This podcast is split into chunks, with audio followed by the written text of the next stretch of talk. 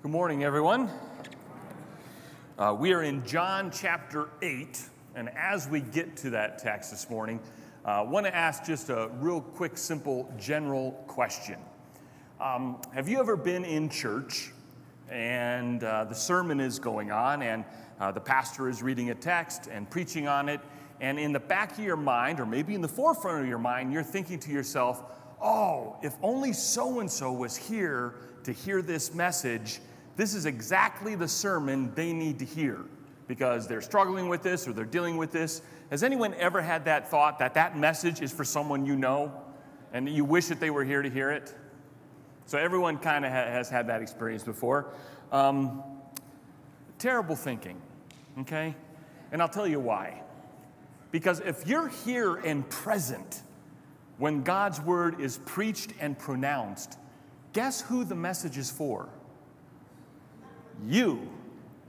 Not for the person in your mind where you're thinking, oh, so and so needs to hear this, so and so needs to hear this. If you're present when this is happening, it is for you. You are here to listen to through God's Spirit and His words that it might bring both instruction, maybe correction, maybe conviction, maybe encouragement, maybe just simply a whole bunch of education so that you might be able to communicate that to other people you come into contact with, but the moment of the preaching is for you. And I remember early on in my Christian life, I uh, was in this fire and brimstone type of mentality. And every time I heard a great message in the back of my mind, I said, Oh, I wish so and so was here to hear this because if they heard this, they'd be saved. And I had all these things. I, if so and so heard this, oh, so and so is having a problem with swearing. I wish they heard this sermon on taking the Lord's name in vain. I know so and so who's having a problem with stealing. I wish they were here on this sermon on stealing. And no matter what sermon I heard when I first became a Christian, I kept thinking in the back of my mind, this is a perfect mess, perfect message for so and so. And it wasn't until years later that I heard a sermon where the pastor asked that very same question I did at the beginning of the sermon. And I was like, yeah, yeah, this is, oh, I know who this sermon is going to be for. And it was for me. And it was for me. And I know, although we're going to be talking about this morning in John chapter 8, 1 through uh, roughly verse uh, 11, it's about adultery. And I already know that that can be a personal subject because half of Americans are affected by that, either personally or in their families. So I know that's affected us. But the message, whether you are affected by adultery or not, it is for you. Because Jesus is encountering a sinner and a bunch of hypocrites. And he has a way of convicting the hypocrites and comforting the sinner. And I don't know if you need comfort this morning as a sinner. I don't know as a sinner if you're totally fine and you go, oh no, I don't need to talk about my sin. Jesus got it taken care of. I don't struggle with it anymore. I'm fine. I'm totally fine. I don't need to hear a sermon on sin and Jesus' comfort. I'd say if you have that mentality, you're exactly the person that needs it. The one who says sin doesn't matter. I don't struggle with sin. I don't have a problem with adultery. I don't have a problem with lust. I don't have a problem of wanting something I don't have then indeed this message is totally designed for you because Jesus brings comfort to the sinner who knows I've fallen from God. But to the hypocrite, to the hypocrite, Jesus has harsh, strong words that are precisely driven to make you uncomfortable in your seat. Remember, the entirety of the book of John is all about Jesus the Messiah is the overcoming God King. He is the overcoming God King. There is no one like him in the past, no one like him when he lived, it was just him, and there is no one like him that will live in the future here on earth to interact with us. It is only Jesus. He and He alone is our salvation, and He and He alone brings us words of conviction and comfort at the same time.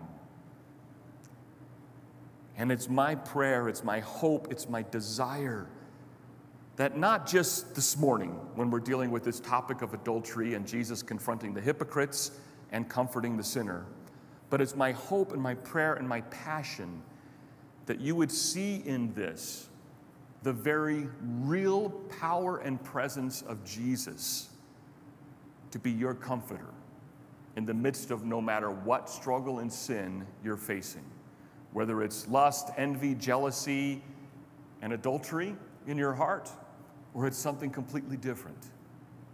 He is a Savior that can overcome to the utmost anything you are struggling with in your life. I've mentioned before that uh, in witnessing and talking to people about Jesus, uh, one of the real frequent responses that I get, and, and maybe you've heard this too, and I'm sure you've heard this before.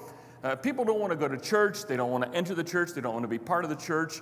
Uh, they think that they're fools. And oftentimes they will recite or say, um, you know, I, I, don't like this whole church religion thing, especially Christianity, uh, because the church is full of hypocrites. And you've heard me respond to that accusation before by saying, yes, you are absolutely right. The church is full of hypocrites. It's also full of people who are proud, it is full of people who are envious, it is full of people who have a hard time telling the truth. It is a hard time controlling the tongue, a hard time controlling anger. It's full of people having a hard time forgiving one another. The church is full of sinners. It is a hospital for sinners. So, yes, indeed, the church is full of hypocrites. And so I'm speaking to myself when I say this. The message that Jesus has to the hypocrite is indeed for us today. Because we all have elements in our lives where we will judge others more harshly than we want ourselves to be judged. And that's the essence of being a hypocrite saying one thing and holding someone to a standard and not applying that same standard to ourselves, giving ourselves a break, giving ourselves, hey, you know what, I don't have to follow that, but you have to follow that. So all of that is packed into what we have in John chapter 8, verse 1 through 11. So let's look at the first two verses here. John chapter 8, 1 and 2. And this is this idea that people are being drawn to the teaching of Jesus. So, right after this, if you remember, Jesus, or right before this in chapter 7, he goes to uh, Jerusalem for the Feast of Tabernacles. And he's reluctant in going to begin with because he doesn't want to be just seen as this miracle worker. He ends up coming a little bit secretively, and all of Jerusalem responds to him. Either they think he's a, a liar, or he's a lunatic, or he is indeed Lord. And when confronted with that, people took sides. And so this is the end of the entirety of that section, and it draws into, and it really is, I guess, verse 53 of chapter 7. It's a little parenthetical statement. It says, Then they went each to his own house. That means everybody left Jerusalem and started to go back to their homes because the festival was over. Those seven to eight days were done. In verse 1, it says, But Jesus went to the Mount of Olives. Early in the morning, he came again to the temple, and all the people came to him, and he sat down and taught them.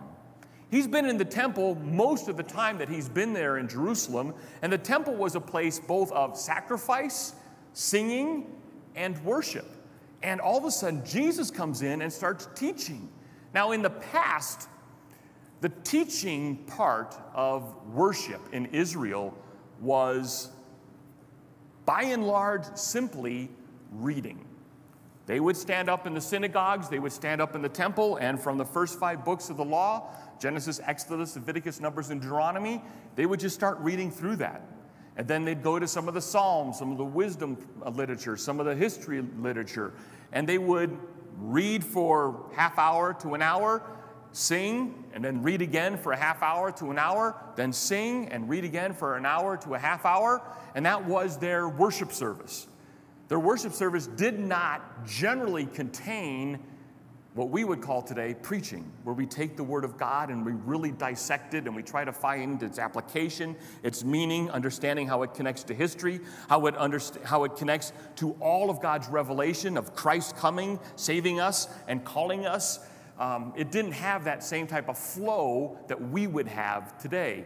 So this was very unusual for Israel to have somebody who is sitting in the temple, the main place of sacrifice and singing and worship, and all of a sudden this guy comes in and he's taking God's word and he's explaining it.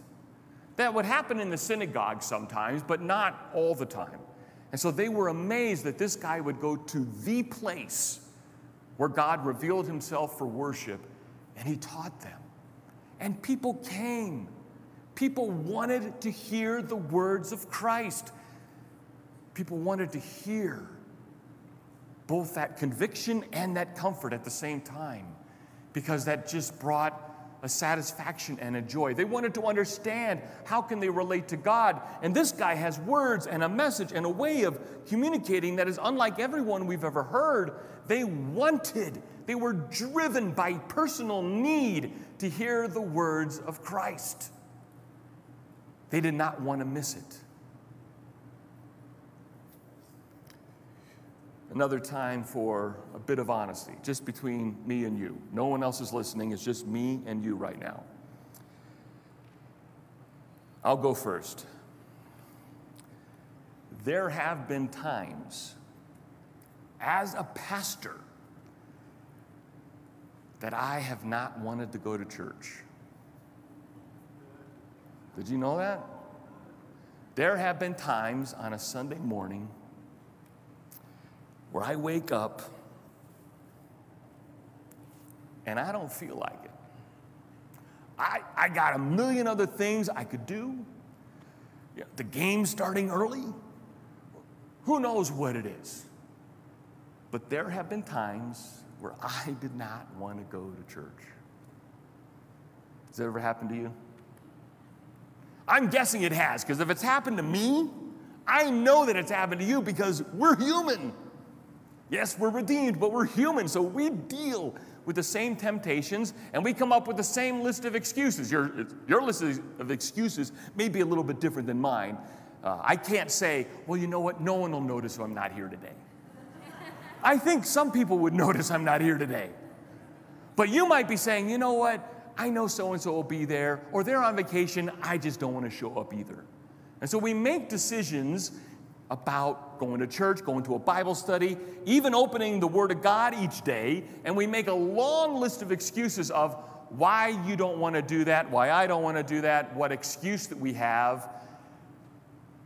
When we understand, and this is the secret to getting rid of that entire mentality, if we understand what Jesus has to offer us in His Word, we would never want to skip.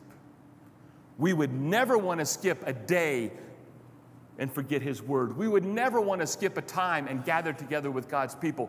We would never want to skip a time of prayer. We would never want to skip a time of worship. We would never, certainly, ever want to miss a time where we heard Jesus speaking to us through the Holy Spirit and His word. We would never want to miss that if we truly were honest about who He is and what we need from Him we would be at his feet every single day, begging for more. Let me read more. Let me pray more. Let me sing more. Let me think more about him. We would be consumed to the point that we would probably be no earthly good.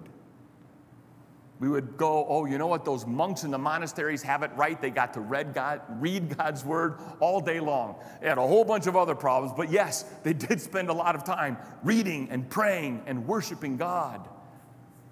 We would be all consumed. It doesn't matter if that's a new movie. I want to read God's word. Doesn't matter if that show is on. I want to read God's word. It doesn't matter if I've been invited there. I want to read God's word. As believers, we should be so driven to want to be at the feet of Jesus that we would be like these Israelites who have already spent a week away from home, yes, doing God's will, worshiping Him in Jerusalem, but when they have the opportunity to go home and get their back, their life back on track, normalcy, they hear Jesus is back preaching in the temple. He's there, and they're there. They want to be at the feet of Jesus. They're driven to that because of his ability and their need, his superiority and their weakness. And all the people came to him, and he sat down and taught them. It goes on in the next few verses. because this is where sin gets exposed. Starting in verse 3. The scribes and the Pharisees, these are the religious leaders of the day, the scribes and the Pharisees brought a woman who had been caught in adultery, and placing her in the midst, they said to him, So we have the scenario. This woman is caught in adultery, and they bring her to the temple where Jesus is preaching and teaching. And they said to him in verse 4 Teacher, this woman has been caught in the act of adultery. Now, in the law of Moses, commanded us to stone such a woman. So, what do you say? And they said this to him to test him, that they might have some charge to bring against him. And Jesus bent down and wrote with his finger on the ground.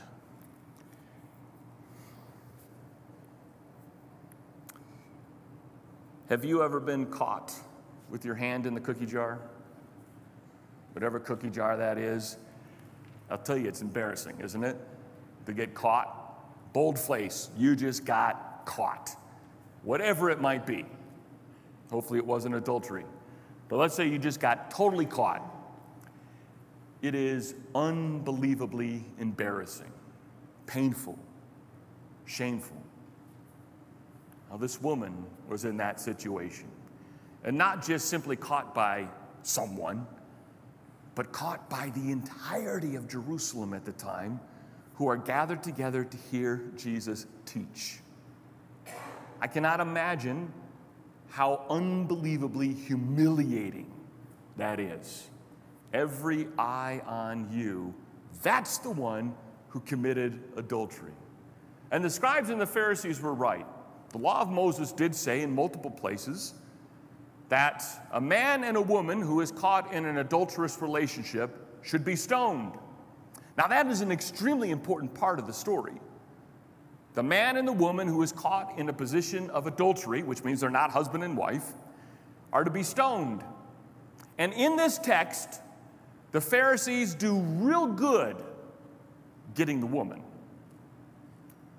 But if she was caught in the act of adultery, as far as I know, you need someone else, right? There needs to be two people for that adultery to take place. So, my question is, and I think Jesus' question, and obviously everybody else that's there except the scribes and Pharisees, are all asking the same question. You caught her in the act of adultery, where's the guy? Where's the guy?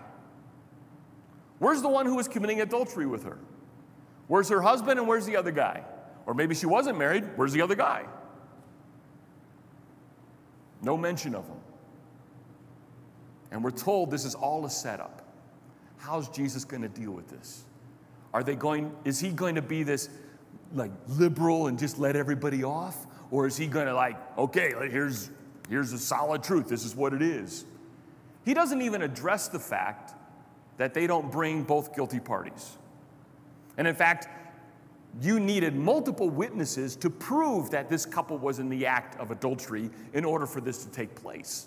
Not just one person catching them, it had to be multiple people that caught them in that act. You had to have witnesses, not just one, but multiple witnesses to a capital offense. But Jesus didn't answer at the time. He simply wrote something in the ground, in the dust. And the number of commentaries that have concluded this is what Jesus wrote is enormous. Almost every commentary you read will tell you this is what Jesus wrote. And I would love to tell you what he wrote in the ground. I'd love to tell you it was the names of the Pharisees and their concubines, or the women that they slept with, or other religious leaders and the women they slept with. I have no idea. Maybe it was a list of the men that this lady slept with. I have no idea what he wrote in the ground, but whatever he wrote in the ground, we have to know it was vitally important, but it wasn't necessary for us to know about. We don't need to speculate. We don't need to wonder. We don't need to guess. We don't need to take sides. All we have to know is Jesus wrote something clearly and important for the people that were there. It's not important for us to know the details. What's important to know is that Jesus had clarity of the situation. Maybe he wrote out the law that said both parties have to be brought. Where are they? Where's the guilty man? Not present, not accounted for, not anywhere present. But it does bring up the question about adultery in general. And this is where I said at the very beginning that no matter what sermon God brings you to and you get to hear, it applies to us. And it be my hope that every one of you say, Tim, I understand, but we're talking about adultery, and that's the one sin I've not dealt with. That's the one sin that I've never had a problem with. That's the one sin I've never been accused of. I've been faithful to my spouse. I was faithful in my, in my early life before marriage and didn't have sex. I, I've not committed adultery at all. Hold that thought for a moment. In Matthew chapter 5, starting in verse 27 uh, through verse 30, Jesus explains to us what adultery really is all about. He says, starting in verse 27 of Matthew chapter 5, You have heard it said that you shall not commit adultery. Yeah, it's one of the Ten Commandments, God's top ten. But I say to you, that everyone who looks at a woman with lustful intent has already committed adultery with her in his heart. If your right eye causes you to sin, tear it out and throw it away, for it is better that you lose one of your members than for you to lose your whole body thrown into hell. And if your right hand causes you to sin, cut it off and throw it away, for it is better that you lose one of your members than for your whole body to go into hell. The important part of that is what Jesus says about adultery. Adultery is not just sleeping with someone that is not your spouse, it is the heart's intent of lusting after someone. Having that, wow, wonder what they're like. Wow, they're gorgeous. Wow, that's neat. Wow, I wonder. Those thoughts in your heart that your mind entertains and you dwell upon and you think about, and it's not your spouse, it is adultery. You see, the law that God gave us was not just a list of do's and don'ts physically. It all went to the heart. It all pointed to the fact that even though I may not take a gun and shoot someone and murder them, yet when I am angry with them and I hate them, it's the same as murder. It doesn't matter if I haven't robbed a bank.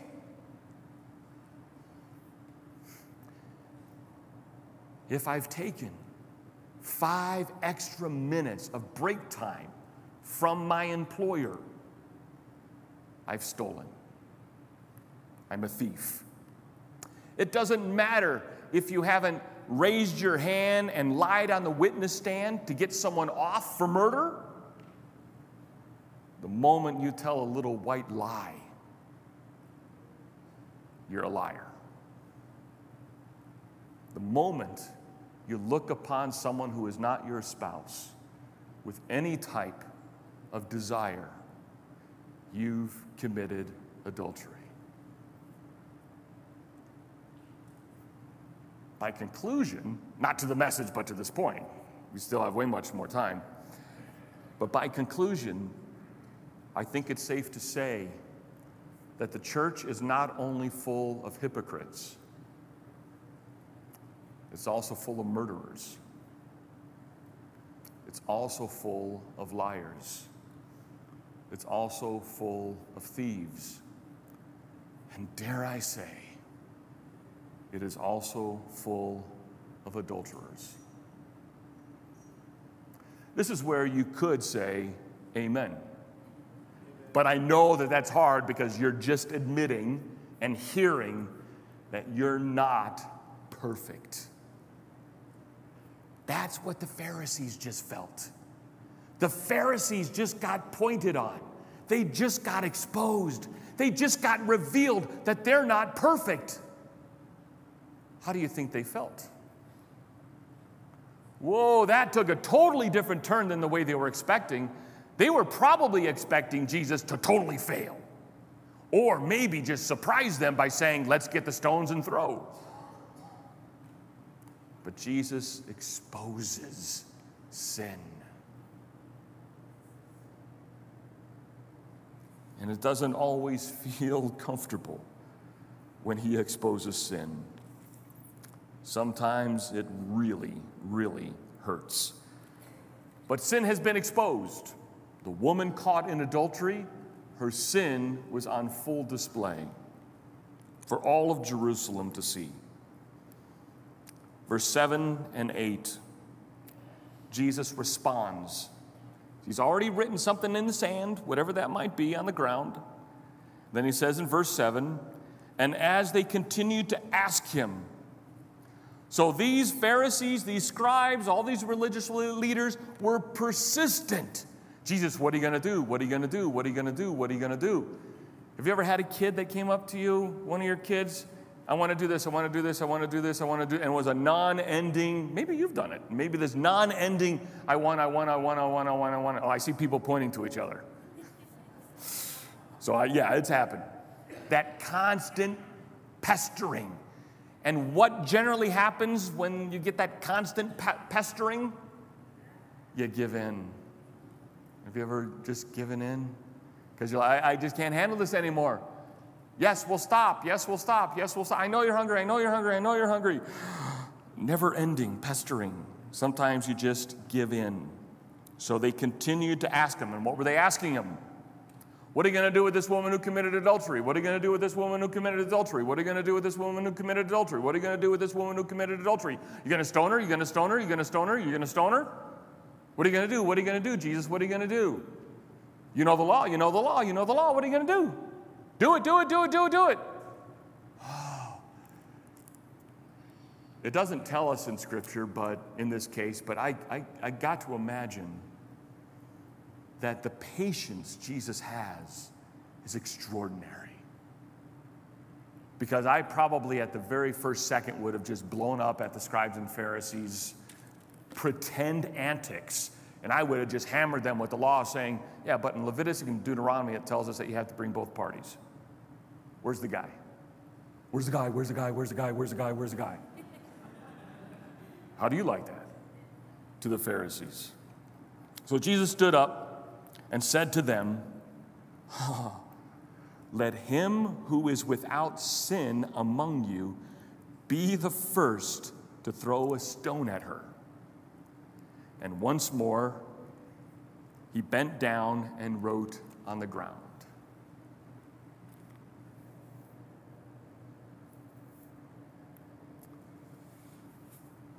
That's the right way to handle it. Jesus always knows the right way to handle it. Don't, don't come to Tim figuring out, hey, what's the right, right way to handle this, Tim? I'm never going to be handling it the way Jesus does.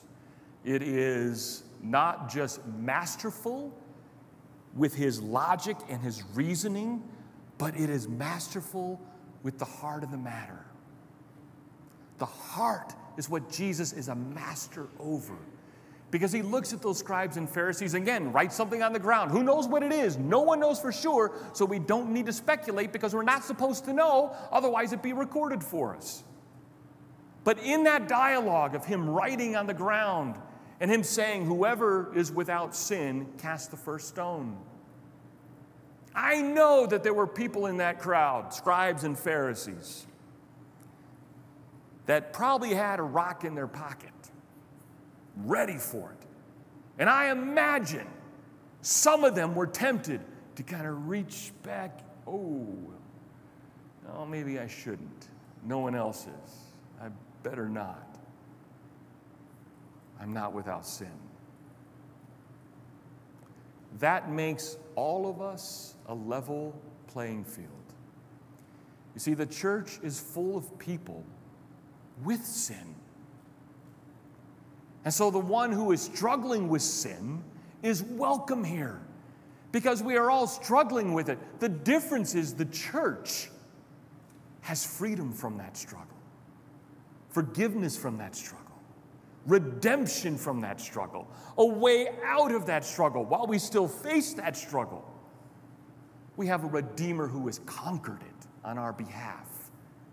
Yet we still live in a sinful, fallen world and still struggle with sin, and we still sin ourselves, sometimes breaking the top 10.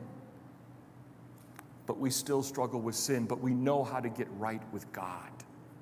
That's the difference. While we are all sinners, we know how to get right with God, and that's only through Christ. But his beautiful question He who was without sin cast the first stone. Throw it. If you have no sin, keep condemning and keep throwing stones at this person. Go for it. Jesus really picks on the Pharisees' hypocrisy because he knows. And because the lady wasn't stoned, we also know they knew they're with sin. They struggle with sin. And later on in Jesus' ministry in Jerusalem, he has a dialogue with the scribes and Pharisees, which is recorded in Matthew 23. Great chapter to read, uh, but later on in chapter 23, he says in verse 27 and 28 what he really thinks of the scribes and Pharisees. He says, Woe to you, scribes and Pharisees, hypocrites, two faced! For you are like whitewashed tombs which outwardly appear beautiful, but within are full of dead people's bones and uncleanliness. So you also outwardly appear righteous to others, but within you are full of hypocrisy and lawlessness. And he goes on and on in that chapter to pinpoint their sin, to pinpoint their pride and arrogance, to show them how they judge unfairly holding themselves to a different standard and judging others. Now, that's probably one thing that the church never struggles with, right? Judging others.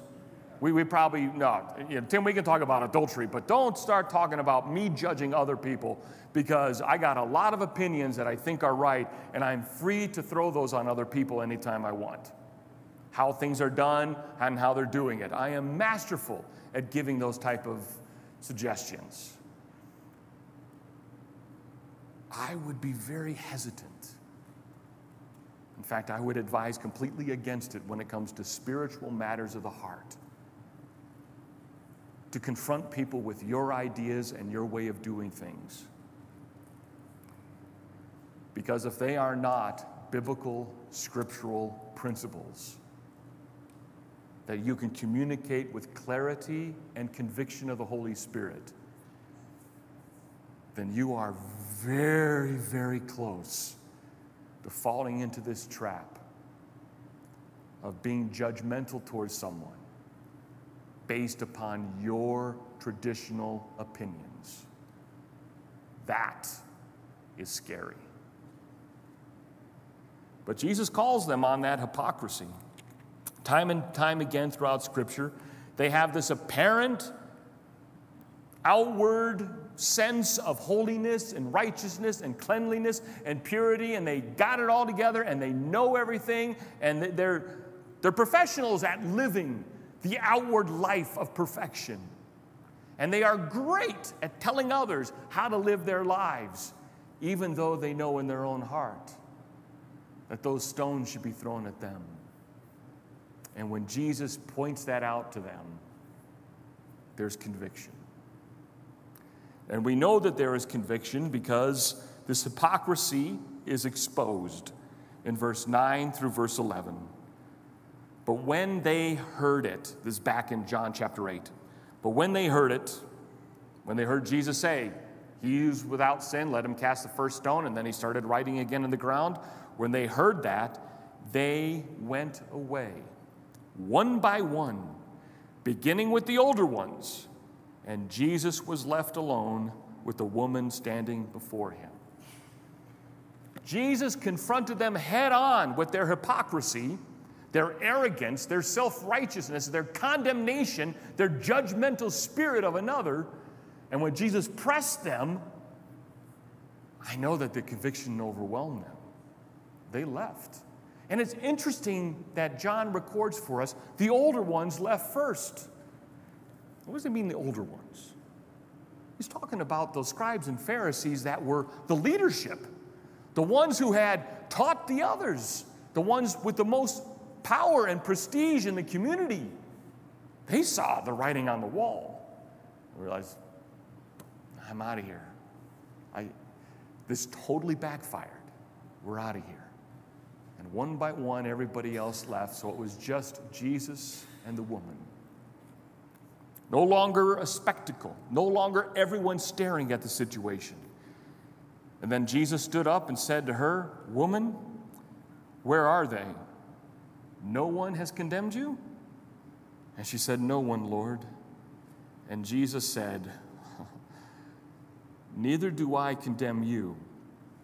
Go, and from now on, sin no more. You see, Jesus does not excuse adultery or allow for it, He confronts it. Where's your accusers? There are none, okay. Then I'm not here to condemn you either.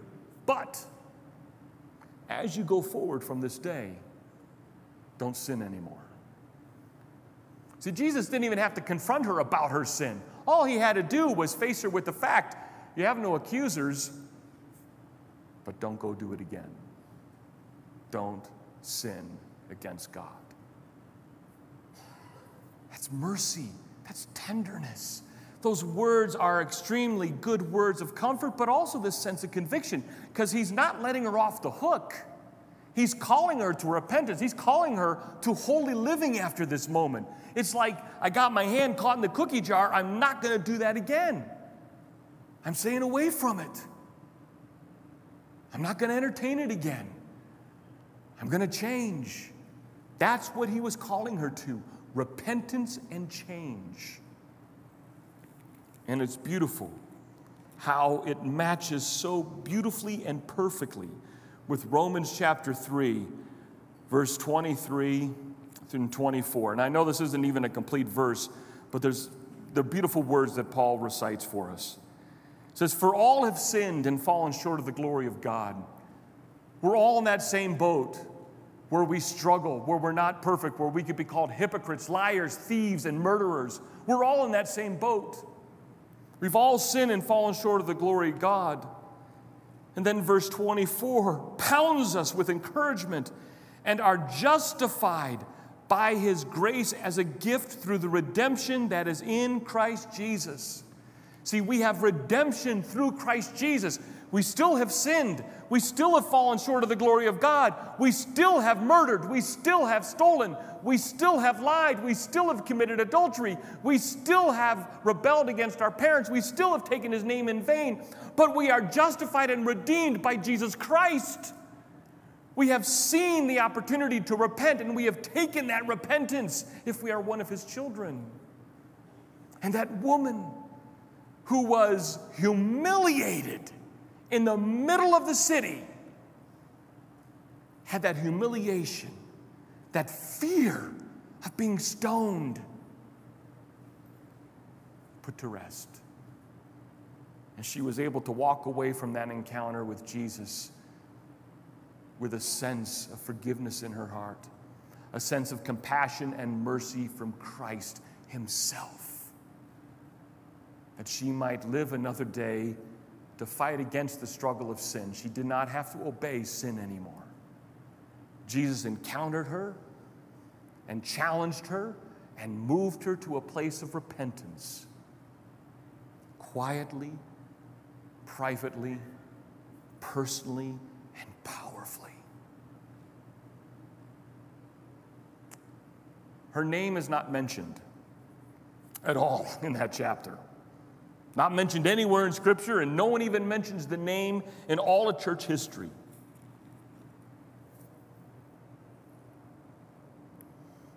I wonder, I wonder if we're going to see her one day. I wonder if we're going to see her in, hope, in heaven, in glory. I wonder if we're going to have an opportunity to stand next to her and sing praises to God's redemptive history. Praises to Jesus, the Lamb who was slain. Because as a sinner, caught in sin, confronted by Christ, and comforted by Christ, she's more than welcome to be part of this church. She is more than welcome to be part of the glories of heaven and all the multitude that sing his praise. Church is a place for sinners. Not that we condone the sin, it's confronted, but it's also comforted by the grace of Christ. Amen? Amen. Let's pray as the band comes up and leads us in our last song. Father, we're thankful that you are a God of mercy, that you are a God of tenderness, that you are a God who confronts us and a God who comforts us through Christ. May we be comforted in whatever sin we're struggling with, Father. Forgive us, cleanse us from this unrighteousness, and make us whole before your throne. And may you receive the words of this worship with a heart that acknowledges we are sinners saved by grace. And all of God's people said, Amen.